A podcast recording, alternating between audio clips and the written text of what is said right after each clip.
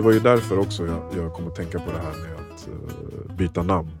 Uh, Mm. För som de flesta vet så fick ju Ali namnet Cassius Clay när han föddes men bytte sen till Muhammad Ali. Efter att han Mm. gick med i Nation of Islam. Uh, Mm. Men ja, vi, sku, vi skulle ju läsa om... ja, vad, lä, vad läste du om, om honom, Muhammad Ali, den här veckan? Vad jag läste om honom? Eller vad läste du för bok? Hur? Eh, men jag eh, läste boken Muhammad Ali, A Tribute to the Greatest. Mm. Eh, Thomas Hauser. Eller Okej. Thomas Hauser. Ja. Eh, och han var ju en person som följde honom eh, under en del av hans liv. Mm. Eh, senare delen av hans liv. Mm. Eh, eller andra halvan i alla fall. Ja. Ehm, och som ehm, ja, har skrivit en bok egentligen om, om, som en hyllning till honom. Och den utgår ganska mycket från ett, hans um, betydelse i ett kulturellt perspektiv. Mm. Ehm, han, är- han är ju många gånger kallad the greatest boxer of all time, eller bara the greatest. Ja. Ehm, men det är oftast med mer än hans boxningsskills som man eh, försöker rättfärdiga det argumentet. Ja, jag, tyckte, jag tycker det, det speglas lite i hans namnbyte. För att Mhm. eh, så Anledningen till att han bytte namn är ju ganska tydlig. Det här med att han var vän med Malcolm X. Som först var anslutet till Nation of Islam och sen hamnade han i någon twist med den här uh, Elijah Muhammad som, som då var ledaren Mm. för Nation of Islam. Och Mm. eh, var då tvungen att ta avstånd från dem. Eh, vilket också Muhammad Ali då gjorde för att han var ju, ju nära vän med Malcolm X. Mm. Men efter Ali besegrade Sonny Liston första gången och blev världsmästare så, så, så började ju många se honom som ett liksom, verktyg. Han blev ju en stor ikon redan då. Och, Mm. och, och det gjorde ju även Elijah Muhammad som, som Mm. vanligtvis var väldigt emot sport generellt. Han tyckte det var Mm. liksom clownerier, den typen av underhållning. Så, Mm. så såg han nu att Cassius Clay kunde vara en tillgång till Nation Islam för att sprida det och liksom hela budskapet. Mm. Och i samma skede som först Ali, eh, liksom by, eh, han bytte ju först namn till Cassius X. Just det. Eh, med anledning att, att Clay liksom var ett slavnamn han hade fått och han ville frigöra Mm. sig från det. Eh, Mm. För nu var För det är väl slav. familjen som ägde honom? snabb. Precis, hans, jag tror hans farfar var slav eller något sånt där. Mm. Och det har levt kvar. Och, och det här att han bytte till Cassius, Clay, eller Cassius X eh, och hängde med Malcolm X störde ju Elijah Muhammad lite. Så att han erbjöd Ali att istället skulle han få namnet Muhammad Ali, döpt efter honom själv då. Eh, eh, om han anslöt sig till Nation Mm. of Islam igen och var lojal till dem. Mm. Eh, och, och han gjorde det också. Han anslöt sig till Nation of Islam. och, och Mm. inte, Jag vet inte om han självmant tog avstånd från Malcolm X, Mm. men Han gjorde det senare eh, när, det var, när dispyten mellan Malcolm X och Elijah Muhammad blossade upp. Så Mm. var det som att han, höll, han, var, han eh, valde inte sida liksom, på ett eh, demonstrativt sätt, men han backade inte heller Malcolm. Och han hade ju Nej. varit känt Malcolm längre och varit närmare honom längre. Så det kan ju tas på ett visst sätt av, Ja. hon, av Malcolm då själv. Mm, precis. Men jag tror att han drogs till den här hela makten av Nation of Islam och Elijah Muhammad. Liksom, och Mm. att han Mm. skulle bli döpt efter honom eh, var för stort för att tacka nej på något sätt. Ah, vi kan komma in på hans karaktär överlag sen, som jag tycker är ett intressant diskussionsämne. Ja. Men eh, du har ju erfarenhet av det här. Alltså, inte att du har bytt namn själv som, som vi har listat ut nu, men du har ju en bror som har bytt namn lite av samma anledning som, som Muhammad Ja. Ali, alltså i religionens namn. Ja men precis. Mm. Ehm, och apropå det här med vibrationer och sånt, det, det är ju någonting som, alltså att om ett namn skulle innehålla någon slags Energi. identitet, Ja. energi, eh, så, så är det ju ganska svårt att få bort den energin. För det, jag har svårt att liksom r- sluta råka kalla min bror för hans tidigare namn. Ja, men det, det känns ju som det, inte bara att du har vanan att kalla honom vid hans liksom, birth name, utan också Mm. att det namnet i sig bär ju som du säger på en hel energi av minnen, erfarenheter och en relation. Alltså, Exakt. Alla mina minnen med min bror mm, är ju kopplade till det tidigare namnet. ja, Och det blir som att jag kan inte se det nya namnet i de gamla minnena. För det Nej. var ju inte där. Nej, Så då blir det som att det blir någon slags s- dat- på, en dator, syntax error. Du vet? För att ja, jag måste ju associera våra minnen till min bror. ja, Men det är inte samma namn. Så det, och, och, någon, och det är så mycket av identitet som man lägger i namn. Så det blir som att nu blir att det här, min bror nu, det namnet han har, har inte de minnena. Så när jag ser på honom, för att jag ska se på honom med det nya namnet, så, jag, så blir det lite som att jag inte ser honom som den personen som han var innan. Mm, Eller som en person som har dem, den sam, samma historia bakom sig. mm, Ehm, och jag tror det är därför som det är svårt för min hjärna och, och liksom, för, för, för, att få det att landa. För att han är så mycket, alltså, vi har så mycket historia, mer än någon annan människa på jorden. typ För att han har varit liksom, där hela mitt liv. Så det är så svårt att inte låta alla de minnena fortfarande bestämma hur, hur jag ser han. Och så hinner man säga det man, man alltid har sagt innan man hinner tänka. Men hur, han gjorde ju det av en anledning. Men hur tror du att det ändrade hans identitet då? Eftersom, eller har du sett någonting som, ändrat, som ändrats förutom... Det har inte varit så länge, Nej. än så länge. Så Tror du det kan vara också att man inbillar sig att det ska ändra någonting? Alltså att det ska göra någonting för en, att man ska frigöra sig från någonting. Och sen så märker man att bara för att man ändrar namn, alltså om du, om du kallar ett äpple päron så är det ju fortfarande ett äpple. Ja, alltså jag vet inte för att han hade ju också alltid inte gillat sitt namn. Det var ju Ja, ingenting som poppade upp nu. Alltså namnet i sig bara, ja. Ja. ja. Han, han tyckte inte om det, han tyckte att hans, vi fick coolare namn än han. Och han har liksom, det är någonting han ändå har sagt sedan han var säkert sju år. Liksom. Mm. Så att, jag tror att därför har han inte haft så stark identifiering med det namnet. Nej. Alltså han, han har nästan fått en motsatt känsla när han tänker på det namnet. Så att Mm. Därför är det enkelt för honom, till skillnad från oss som, som har liksom laddat namnet med massa självidentitet identitet och sånt. Mm. Men det har inte han gjort.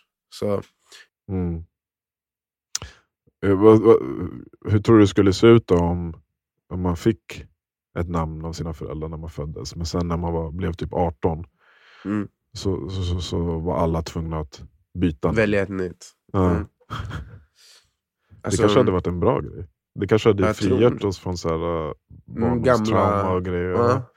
det, kanske, det kanske skulle vara en bra grej faktiskt. Ehm,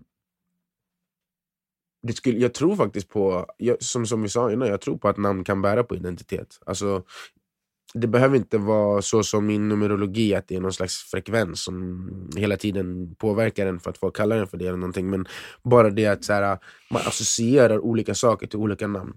Mm, Och sen så, alltså typ för vilka som brukar heta det. mm, Eh, att Marvin Gaye heter Marvin, det påverkar hur jag ser på det namnet och sen ser på mig själv. Och sen Mm. går det genom livet med den bilden av mig själv till viss del. exakt. Alltså, På samma Eh, sätt som jag är döpt efter min farfar. Och han, Exakt. så får jag ärva hans identitet på något sätt. eh, Exakt.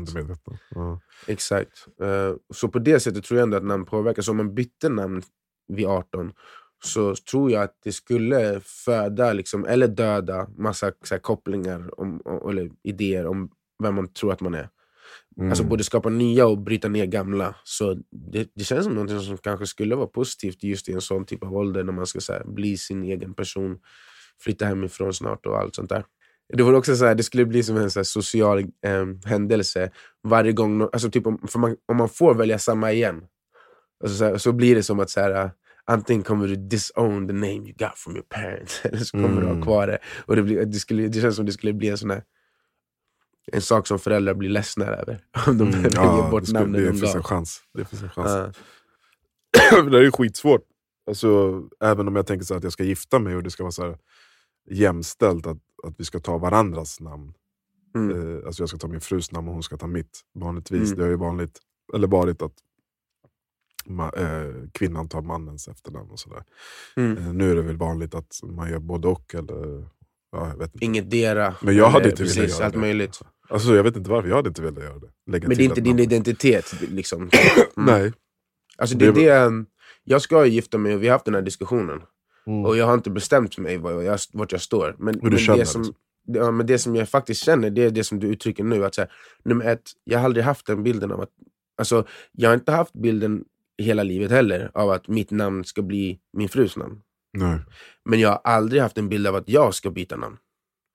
Bilden blev då bara, nej okej, liksom, om man ska göra det så jämlikt och jämställt som möjligt, blir du behåller ditt namn, jag behåller mitt namn, barnen har bådas namn. Ja. Så, det var alltid min bild. Ja. Eh, så att på något sätt så... Jag känner mig väldigt, som vi pratade om, väldigt attached till mitt namn. Alltså Mm. allihopa. Mm. Eh, och jag vet inte, det känns som ett, för mig, omotiverat byte. Jag får inte ut något av att byta namn. Nej. Så då förstår jag inte riktigt varför jag ska göra det. Men det, det, det är där jag står just nu. Jag, har inte gett mitt besked om någonting än vad jag förväntar mig. Nej. Alltså, för- för mig, jag började ju använda Jalli för, Mm. för inte så länge sedan. Och det, gjorde ju, det, det la ju till också någonting i min identitet. Som jag Mm. kanske inte hade erhållit av erfarenhet eller någon prestation. Utan bara namnet gav mig en känsla av att jag var den här personen. I det här Mm. fallet en Mm. griot. Liksom. Mm.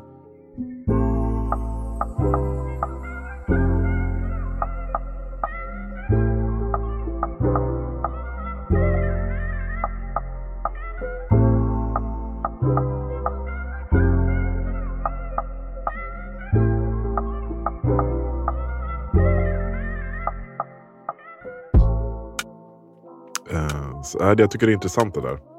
Ja, verkligen. Och hur var det med Mohammed då? Moham- Mohammed då? Mohammed, Mohammed Ali, liksom, med hans karaktär som du sa förut. Nej, men, det har väl ingenting egentligen med det här med namn och allt sånt att göra, men det som jag reflekterar över när jag läser den här boken och när jag läste en biografi om honom första gången, det är att han är ju så, så en mytologisk figur nästan. Mm. Att de sakerna som han gjorde ehm, utanför ringen och i ringen har tillskrivits så mycket mening som när man sen kollar tillbaks på hur han tänkte i stunden Mm. kanske inte har med honom att göra. Eller så här, om man kollar på hur, hur de flesta av hans sociala grejer som han liksom blev känd för, hur hans tankeprocess var i det, när, i den här boken. Till exempel då att han inte ville eh, kriga i Vietnam. Mm. Det har ju blivit liksom historiskt sett som att han så här, dels tar han ett, ett ställningstagande för, mot krig överlag, Mm. att han liksom är väldigt eh, starkt övertygad där. Mm. Att han är väldigt starkt övertygad om att eh, han inte vill bli använd för, som, som en eh, brun människa, att, att gå och mörda andra bruna människor i namnet av det här landet där de vita styr. Det var en grej som han uttryckte som liksom folk har känt styrka i. Mm. Och, och, och sen också att så här, eh, ja, men, egentligen bara att, att han var emot the, the man på den tiden och var för black pride och att allting var liksom grundat i det på något sätt. Mm. Men när jag läser det som folk runt omkring honom tänkte om honom på den tiden Mm. så är det inte en så genomtänkt, eh, liksom djupsinnad, eh, visionär till människa som jag, som jag tycker att folk målar upp honom som i så korta soundbites. Alltså Mm. typ när han motiverar varför han inte skulle till kriget i mer än det här I ain't got no car with no Viet Cong. Mm. Man, när man hör mer än det så är det så här. han ville bara inte kriga. Han var en boxare som bara inte ville kriga. Mm. Alltså, och sen när han, när, typ, det fanns en, en del där han hade pratat med Joe Frazier innan de hade beef. Och så skriver Joe Frazier i sin dagbok bara, "Nej, men jag trodde bara att han, han skulle komma ur det här enkelt. Han skulle inte behöva kriga och han skulle inte hamna i fängelse och han skulle inte bli strippad av sina titles. Och sen Mm. nu när jag träffar honom och de har strippat honom av allting så säger han att jag skulle ha åkt i kriget. Mm. Så det, då, det är en sak som man säger, huh. det var inte någon moralisk övertygelse. Det var bara väldigt enkelt att göra den efterkonstruktionen efter, exakt. Och det var Mm. ego. Och sen, eh, så så här, um, han är ju egentligen då, om man ska säga så här, he's the greatest för, för vad han gjorde utanför ringen. Då för mig så skulle det ju vara att han har en moralisk övertygelse som han står för som inte är egoistisk. Mm. Och här så bara, det verkade vara rätt egoistiskt ändå. Och Men sen, det känns, Mm. också det här med namnändringen känns ju som att det bekräftar den här, den här delen av hans personlighet. För att det framgår ju att han var väldigt nära Malcolm X som en Ja. god vän och han, Malcolm X liksom stod bakom honom och hjälpte honom. Men Mm. så fort han fick chansen att ansluta sig till en större makt Ah, och, och, och, och associeras med en mäktigare person Mm. så valde han ju det direkt och sen som, som, som det skrivs att han ja, typ ignorerade Malcolm X efter det. mm. För att han fick Muhammad Ali-namnet. Så att han, det känns ju som att det här greatness genomsyrar allt, oavsett vad. Alltså det, e, egot i det var drivkraften till allt egentligen. Exakt. Och ehm, det, liksom, det, det var ju så i det där avseendet. Ehm, men jag tycker också det verkade så... I, alltså, så här, jag tycker att han verkade lite som ett barn. Mm. Alltså att han, han levde efter impulser och, och, och hade inte så mycket kontroll över sina impulser. Vilket gav honom det här som vi har pratat om tidigare, den barnlika friheten. Mm. Och det är därför han är så kreativ i ringen, tänker jag. Det är därför han liksom är så charmig när han pratar framför kamerorna och så här får med sig alla. För att han, han ifrågasätter inte sig själv så mycket som de flesta människor tycker att en vuxen människa ska ifrågasätta sig själv. För att, för att vara en människa som liksom har, är säker på att den har integritet, som är säker på att den gör moraliska beslut. Jag, Mm. Och det är det som han har blivit hyllad för så mycket. Men när jag läser så ser jag honom mer som en, en fueled person. Som de, som de flesta människor. Jag menar inte att han är sämre än andra människor. Eller någonting. Och nu pratar jag om också hans aktiva period. När han var äldre så var han mycket mer eh, reflekterande och liksom kunde se sina tillkortakommanden. Men när han var liksom i sin heyday så ser jag bara en person som var driven av sitt ego och som liksom in, som du förklarar, inte eh, har för liksom, som inte har någon, något problem med att kliva över eh, lik, så, i, så att säga, för Mm. att nå dit han skulle. Till exempel då att han väljer att an, anspela på så här, eh, racial eh, aspekter när han ska eh, trash-talka med Joe Frazier. Mm. Då, Muhammad Ali var ju eh, light skin, Joe Frazier var dark skin. Han började kalla honom för gorilla, osmart, he can't read, he's stupid, he's Mm. ugly, stupid gorilla. Och du vet, he, alltså det där är inte... Antingen så är han för dum för att förstå vad han gör, eller så är han smart nog att förstå vad han gör och då är det bara ondare. det Och smart. båda de versionerna kan inte gå ihop med den bilden som alltid porträtteras av honom. Alltså som ung man i alla fall, så, så, som, som jag läser det i de här, den här boken, så var han inte särskilt empatisk eller särskilt eh, moraliskt försvarbar. Men tänk dig att du har som arbete att ställa dig i en ring med korta shorts, ha kuddar på händerna och ska ni slå sönder varandra. Mm, Det mm. finns inte en människa i världen som inte kan drivas av sitt ego som blir fram, framgångs eh, världsmästare inom någon fullkontaktsport. Alltså Men min omöjligt. känsla innan var väl att han hade kanske lyckats med den här grejen som vi har pratat om. Alltså att nå framgång genom att kunna hoppa ut och in ur egot. Mm. alltså att- ja, det var det du hade för bild. av bild innan. Ja. Ja. I och med att han var så moraliskt försvarbar i all, hur, han, hur han porträtteras och så etisk och så stark eh, liksom, inombords. Som Mm. han hela tiden porträtteras. Samtidigt som han var den här uh, I was the, I'm the greatest, I said that even before I knew I was. Ah! Mm. Och allt det där, att han kunde göra båda. Det var det som var hela grejen. För mig. Mm. Det är det som gjorde honom så cool. Och nu när jag läser så bara, nej, han gjorde det ena först och det andra sen. Mm. Han var först ego-driven och sen bara wow, softade, han ner. Samma sak med det här att han blir så utnyttjad med pengar. Alltså det är också som ett barn kände jag.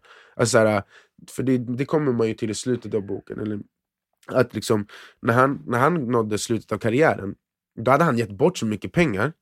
Vilket is, visar på någon slags godhet där ändå. Och det tycker Mm. jag att han alltid hade. Så här, någon slags naivitet och godhet. Men sam, på samma sätt som ett barn kan vara elakt och ändå snällt. Alltså, Mm. ett barn kan mobba annat barn och samtidigt vara ett gulligt barn nästa sekund. Liksom. Mm. Han kändes som en sån person.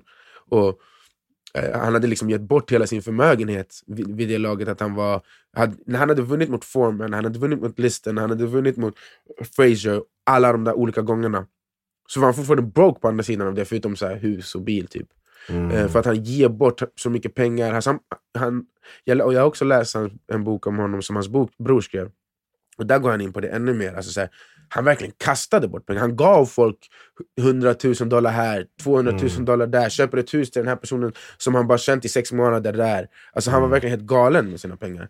Mm. Ehm, och Det känns för mig också som en så här... äh, Det, och det var det egentligen slutsatsen jag kom fram till när jag tänkte över hans karaktär. Att han har, det känns som, som vi har pratat om, att det finns en sweet spot mellan att vara barnlik och intuitiv och konstnärlig kanske. Mm. Och logisk, strategisk, medveten, yin och yang. Ja. Mm. Och att han liksom har nått, av slump, en perfekt skärningspunkt mellan de där grejerna. Där Mm. han kunde vara så fri och allting, och vältalig. För att han, alltså han hade eh, barnslighet och eh, ego liksom i, i rätt eh. Barnslighet eller barnlikhet? barn, I hans fall tycker jag barnlik, barnslighet som också gav honom barnlikhet. Han Mm. hade inte barnlikheten utan barnsligheten. Nej. Men ibland när man, alltså, när man har barnlikheten så är man friare än många andra människor. Och sen så var han ju, han hade den här disciplinen och sånt som, som fick honom ändå att göra liksom, det strategiska. Det kanske Mm. var folk runt omkring honom, vad vet jag. Men, för han verkar vara så barnsligt driven. Men det, det som slog mig var i alla fall att det kändes för mig som att han på något omedvetet sätt hittade den där, det där gränslandet mellan att vara intuitiv och att vara eh, strategiskt uttänkt. Liksom. Eh, men inte lika moraliskt eh, upphöjd som jag, som jag hade en bild av innan. Why don't you like to be called Clay anymore? No, Clay was not my name. Once we follow the, believe, hear the, understand the teachings of the Honorable Elijah Muhammad, and come into knowledge of ourselves, then we want to be called after names of our people, which are names that fit us black people. And Clay was a white man's name; it was a slave name. And I'm no longer Clay. I'm no longer a slave. So now I'm Muhammad Ali. Do you answer to Clay anymore?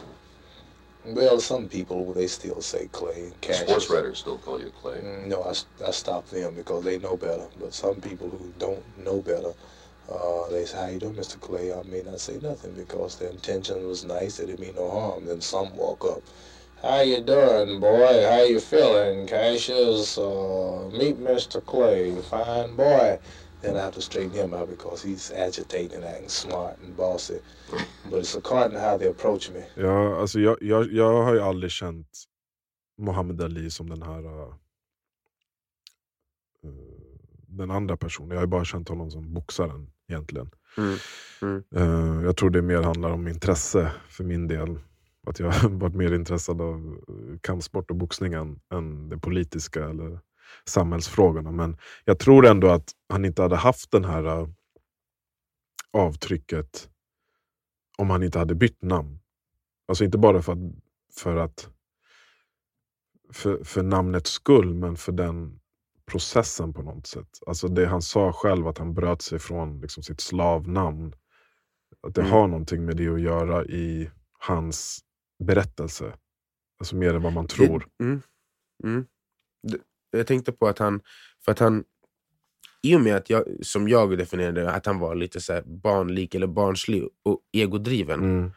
Men att han var det, och otroligt framgångsrik och samtidigt svart på den tiden. Mm. Det var ju det som gjorde så, alltså att han blev så speciell. Mm. För att han brydde sig inte om det som alla andra kanske skulle brytt sig om. Nej. Att spela med with the man, att vara, liksom, prata på sätt som skulle vara eh, de vita amerikanerna skulle tycka var acceptabelt. Utan han var ju så här unapologetically svart, unapologetically muslim.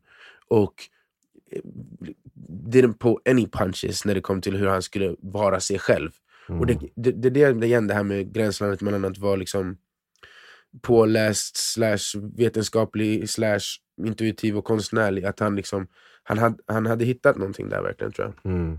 Och det, det är även det som gjorde så att han gick hem hos de andra. Mm. Att han, att han, att han, ha- ha- för han, även om han inte var, som jag tyckte, trodde, helt så här, hängiven de här idéerna, så var han ju fortfarande mer än många andra. Mm. Alltså så här, Michael Jordan som kom efter honom sa inte lika mycket kontroversiellt för att stå upp för liksom, civil rights för svarta till exempel. Mm. Eller O.J. Simpson som var, innan han blev något vad han är nu, liksom en sån, ett sånt där typ av namn i sportvärlden i USA. Han gjorde inte heller det. Så att man kan ändå inte ta ifrån honom att han valde att, att uttrycka sig på det där sättet. Han kunde varit väldigt populär och försökt spela på den där andra liksom strängen som många andra svarta amerikaner i USA gjorde. Där det är så här, de försöker vara typ Clark Kent fast svart. Ja. Alltså så här, de har inga fel Nej. överhuvudtaget Nej. och de har ingen arrogans och de trashtalkar aldrig. Och Nej. de är liksom, goody two shoes. Och att han valde att inte göra det. Ibland verkar det som att det var på grund av hans eget ego, att han bara vägrade. Men att han var svart och vägrade på den tiden, Mm. det, Det var det, det var- ändå så pass viktigt. Mm, Ja. faktiskt. Ja, men intressant då. Men jag, jag tänkte... Jag fastnade lite för det här med numerologi. Ja. För jag tycker det är intressant. Och jag, jag berättade ju för något avsnitt, avsnitt sen att jag, hade, att jag har träffat en del mystiska personer i Gambia. Och har, jag, har jag berättat om liksom första gången jag fick upp ögonen för numerologi? För det var ju faktiskt när jag, när jag träffade den här mannen i Gambia. Mm. Eh, en man som, som, som, hade, eller som hade åkt runt i, i Afrika och andra länder och liksom studerat bland annat numerologi. Och det Mm. var så, jag förstod inte riktigt först när jag fick det här förklarat för mig. Att han fanns och att han hade åkt runt i Afrika och, och studerat det här. Mm. Eh, så att, men han, han är nog en av de mest intressanta personer jag alltså, nå, någonsin har träffat. Eh, och, och jag var väl runt 18-19 då, skulle jag nog säga. Och, och jag dejtade faktiskt en tjej i Gambia. Hon bodde också i Sverige, men vi var, vi var i Gambia under samma period. Eh, under vinterhalvåret. Och vår relation var lite mer av en så semesterfling, du vet. Men, Mm. men problemet var att båda två dejtade någon hemma i Sverige också. Så det var ju, vi höll ju här, eh, den här relationen lite, eller försökte i alla fall hålla den lite så hemligt. Bastards. Ja, nej, vi var unga Bastards. då. Vi var unga och dumma. Men eh, man ville liksom inte att alla skulle veta. Eh, men i alla fall, på något sätt hade vi hört talas om den här mannen. Jag tror det var hon som hade hört talas om honom. Och hans kunskaper. Så vi bestämde oss för att gå dit tillsammans. Mm. Och han bodde i ett helt vanligt område i Gambia. Ett vanligt hus och vi kom in till honom. Och eh, det, först, alltså det var väldigt mörkt i rummet. För att elektriciteten hade gått, vilket den gör ganska ofta i Gambia. Och det var bara Mm. några fåtal ljus som brann. Och den här mannen då som kallades Dad. Dad. Eh, han satt i soffan, skitcool, liksom, med uppknäppt skjorta och solglasögon och drack whisky. Och det första, det första jag undrade var ju så här, okej, varför har han solglasögon på sig i det här mörkret och varför är han full?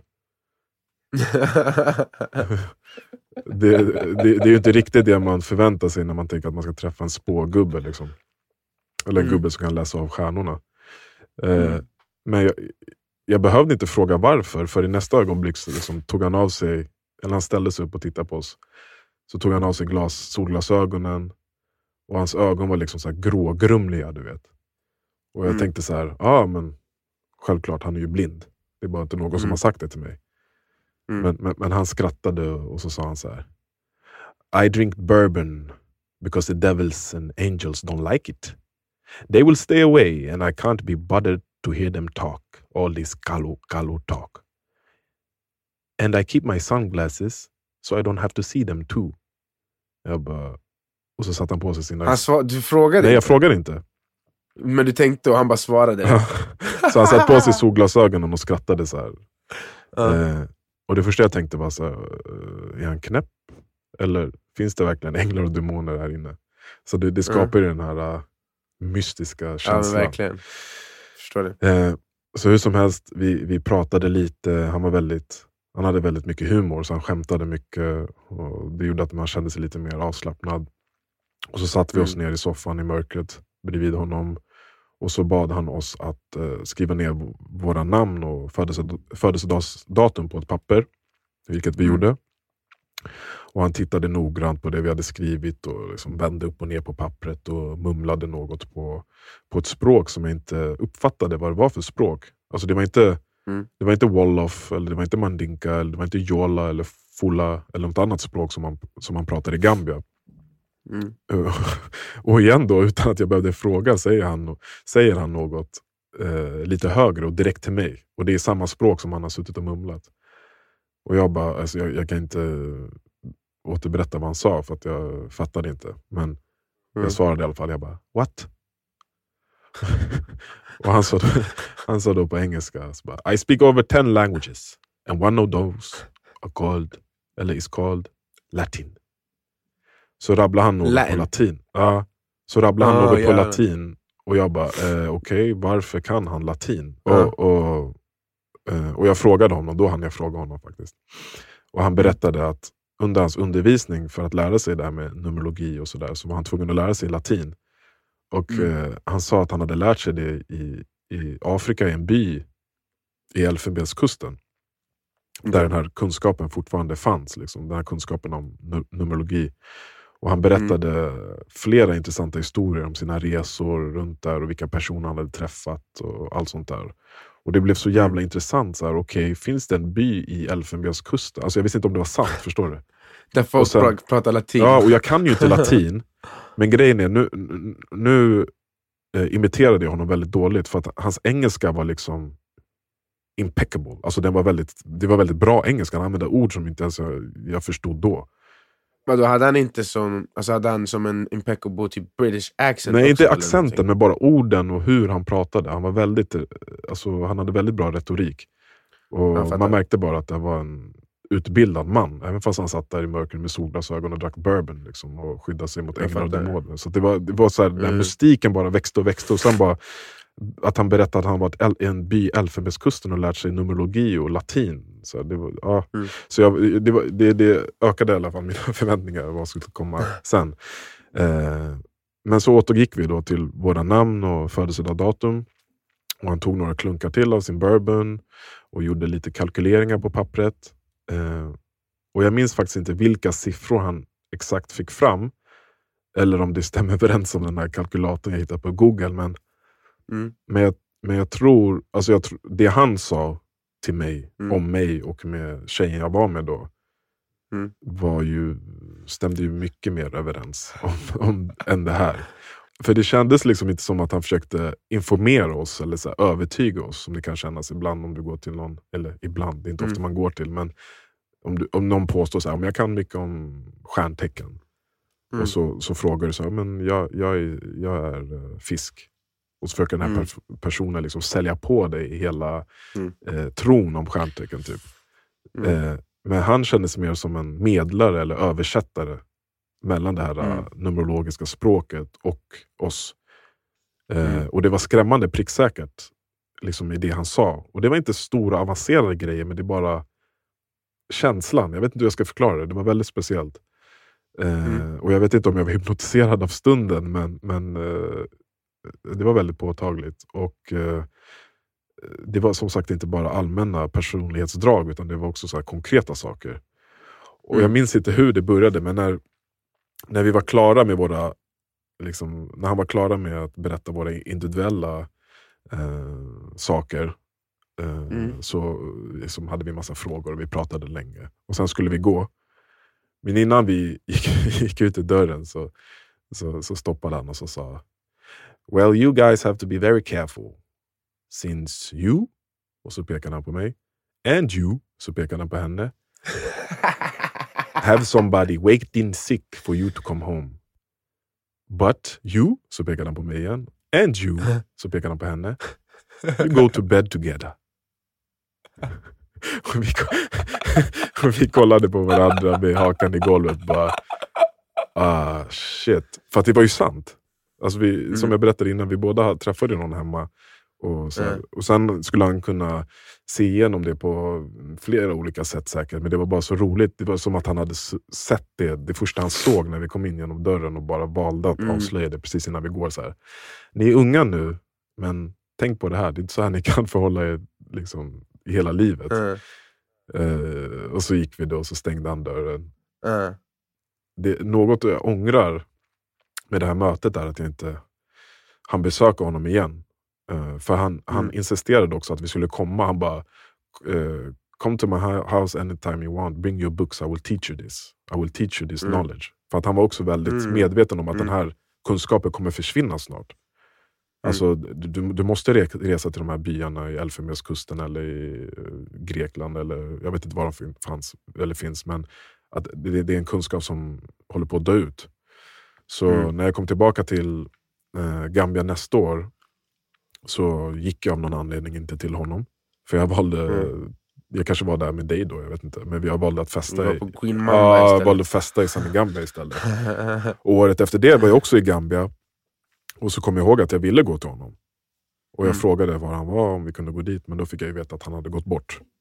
Eh, så jag, hade, jag, jag, hade, jag tänkte på honom väldigt eng- länge och ångrade verkligen att, att, jag inte hade, att jag inte fick besöka honom igen och bara höra mer om hans berättelse och hans kunskap. För att det, det, det kändes ändå som att det fanns någonting där som var ancient liksom, på något sätt. Mm. Och äkta. För att han Mm, hade ju inte gått i någon skola, eh, någon akademisk skola eller universitet. Det här var bara village knowledge. Typ. jag är mycket mer benägen att eh, vara öppen för sanningen i det som någon sån här lite möjligtvis flummig person där har att säga Mm. kontra de med tarotkort här. Mm, ja. Charlatans! Charlatans! Ja. Ja. Ja, det var väldigt, eh, väldigt speciellt dad. ja men alltså, det är liksom... Ja, jag, tror du, jag vet, vad, jag, tror jag vet vad du tänker som på. Som du, som, som du tänkte sen, på. ah, är som jag visste. ja, a name that Ja, must säg- be known.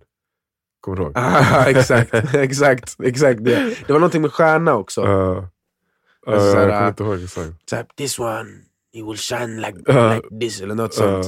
It's a name that must be known all over the world. Han lät typ sådär också. oh, shit vilken karaktär alltså. Herregud. ja, nej, men, eh, det är liksom... Det är svårt att skaka av sig skepticismen med allt sånt här för mig. Mm. Samtidigt som det, jag inte kan skaka av mig den där delen som resonerar med det som, som Ja. man hör ibland från vissa såna här typer av människor. Ja, du avfärdar Ehm. inte det direkt. Det gör jag inte heller. Jag, Nej, precis. dels för att jag precis. tycker det är roligt att leka med tanken. Men Men min grej överlag är bara så att så mycket av det som vi tar som för givet som teknologi idag precis. skulle uppfattats som witchcraft för hundra år sedan. Ja. Så hur vet, liksom, hur, vet jag? Jag, jag, jag, jag, vet inte, jag känner mig för... Det känns för arrogant för mig Mm. att bara avfärda någonting. Mm. För att även om jag inte kan se sambanden nu med de instrument vi mäter med idag så kanske man kan det om 200 år. Och sen så kommer alla bara kolla på de här idioterna som inte fattade att man kunde flyga ett flygplan och som skrattade åt the Wright Brothers när de sa att de skulle flyga. Eh, att man är den liksom. Det är exakt det som Eh, händer För också. nästa utveckling. Det är exakt det som händer också med det Muhammad Ali gjorde till exempel. Alltså i många fall, förstår du? Eller liknande personer som Muhammad Ali, att de bryter igenom det där gamla tankemönstret. Exakt. Verkligen. Eh, Ja, och det kanske är att eh, det hjälper att eh, byta namn för att bryta sig loss från, från det. Så, så som man gjorde. eh. Det kanske är något vi ska testa. Ska vi se nästa vecka om vi har samma namn? Jag ska kalla dig Clark. Hela nästa, hela nästa avsnitt. Klare! Jag vill inte heta Clark. Jag vill inte vara Clark. Klare! Snälla, Jag vill inte vara Clark. Jag vill inte vara Clark. Jag vill i sådana fall vara Lex. Lex. Aha. Ja, jag, vill, jag, vill inte, jag, vill, jag vill inte ha ett namn som gör mig till goody two shoes. Jag är redan goody two shoes. Ge, ge mig Lex i sådana Ge fall. mig ett namn då. Ett, på riktigt eller är det någon så här stupid name? Mi- Mitt alter ego förut var ju Maxwell. Just det, jag kommer ihåg det. Jag kommer ihåg När jag och Seb åkte till London så fick vi för oss någon gång på fyllan att vi skulle ha våra alter egon framme. Då var jag Maxwell och han var Prince. Så gick vi runt där som sliskar i, på Londons gator. Ingen kan ha trott, ingen kan jo, ha trott på er. Alltså, de, de spelade bara med man. jo. Maxwell och Ingen Prince. tror att man träffar två Oxford. grabbar som heter Maxwell och Prince. Alltså om, inte om det, i alla fall inte om det är någon som någonsin har hört soul eller R&B. Alltså då kan, då, man kan inte vara så dum att man går på det. Ah. det. Kanske om man liksom bara lyssnar på Hannah Montana eller rock eller någonting. Då, då går jag med på att man inte fattar. Men jag tror inte det var de tjejerna ni haffade i London. Nej, men vi var. Maxwell och Jag kände mig som en Maxwell i alla fall. Ja, men det skulle, du, du, du tog ju något som redan är ganska likt. Ah. M-A, M-A. Så att eh, det skulle vara roligare i ett namn som är så här, andra, om det nu finns frekvenser i bokstäverna. Liksom. För det där är ju någonting som ändå är ganska nära. Mm. Jag skulle vilja ge det typ så här, Sebastian. Ah, min morsa ville döpa mig till Alex. Ja, men, exakt, någonting som är så här helt annat. Jag skulle hetat eh, David. Ja men det hade funkat på dig. Tror du? Ja. Jag tror jag hade varit väldigt annorlunda om jag hette David. Ja, du hade varit en nörd. Inte en cool nörd. Ja, kanske. Kanske. Kanske, ja. Antingen det, Ja. eller hockeyspelare eller något. Ja, uff. Något sånt. Ja. Och lite, så dum, Min- lite dummare. Alltså så här, Ja, lite, definitivt. Definitivt. Eller, eller nej, nej, jag skojar bara. Nej, nej det, det var inte ett alternativ. Vadå? Jag hade inte fått den chansen. Nej, men min farsa, alltså så här, från jag var två. Alltså det, det, the one skill som var bra i vårt hem, över alla andra, det var intelligens. Så det hade inte funnits någon chans att det inte var någonting som Men jag du hade varit värdesatte naturligt dum. och, och, och, och artificiellt Ja, intelligent. Ja. så mitt IQ hade bara sänkts Ja. automatiskt. Ja, Alla. David som lyssnar på oss där ute, det, det här är Mahdis teori. Nej, det är kombinationen av dig och namnet, ingenting annat. Jag känner många David som är smarta. Ja, try to save it. Okay, I save gotta it. go and pick up the kids. Go ahead, go ahead Maxwell. Men eh, tack, för, tack för den här gången. Det var väldigt trevligt. Rolig lek med dig. Ja. Bra. Hej då.